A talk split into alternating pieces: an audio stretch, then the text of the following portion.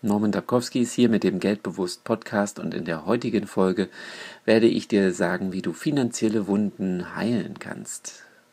Hast du schon mal Geld angelegt oder investiert und bist dann enttäuscht über die Wertentwicklung gewesen? Hast du vielleicht einen großen Teil des Geldes verloren? Hast du dir geschworen, diesen Fehler nie wieder zu machen? Hat sich das Ereignis so in deinen Kopf eingebrannt wie der Griff auf eine heiße Herdplatte? Erfahrungen sind gut und wertvoll, doch bei den Schlussfolgerungen daraus müssen wir aufpassen. Im oben genannten Beispiel hast du eine Erfahrung gemacht und zugleich eine blockierende Schlussfolgerung getroffen. Finanzielle Wunden zu heilen ist schwer.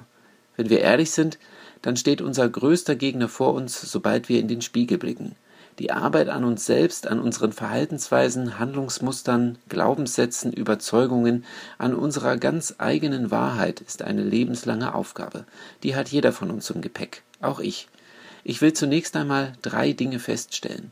An finanziellen Wunden stirbt niemand, nur das Leben ist unersetzlich. Für finanzielle Wunden gibt es einen Balsam, wir müssen nur den richtigen finden. Es liegt an uns, ob wir finanzielle Wunden heilen oder nicht. Diese Aufgabe nimmt uns niemand ab.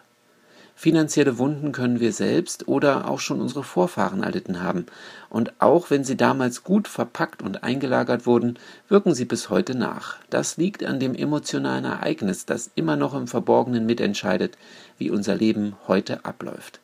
Ich möchte dich deshalb ermutigen, auf dein eigenes und auch das Leben deiner Eltern, Großeltern und anderen Verwandten zu schauen und dich zu fragen, wer wann einen finanziellen Schaden erlitten hat. Schreibe bitte alle Situationen auf, die dir einfallen. Hier ein paar Beispiele. Vermögensminimierung durch Wertverlust von Aktien, Schulden durch Glücksspiel, Verlust von Besitz durch Wirtschaftskrise oder Krieg, finanzieller Schaden durch Betrug.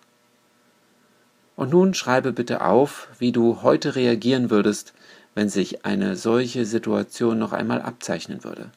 Was wären die drei Schritte, die du als erstes unternehmen würdest? Ließe sich damit die Situation dann gänzlich vermeiden oder zumindest abwenden? Wie hoch wäre noch das Risiko eines Geldverlustes? Kannst du dir weitere Informationen beschaffen oder fachlich dazulernen, um dieses Risiko zu eliminieren? Schreibe bitte die Antworten dazu ebenfalls auf. Du merkst schon, Fragen entscheiden über die finanzielle Qualität unseres Lebens. Und deshalb ist es so wichtig, eine finanzielle Wunde aufzuarbeiten. Ich wünsche dir eine heilende Woche.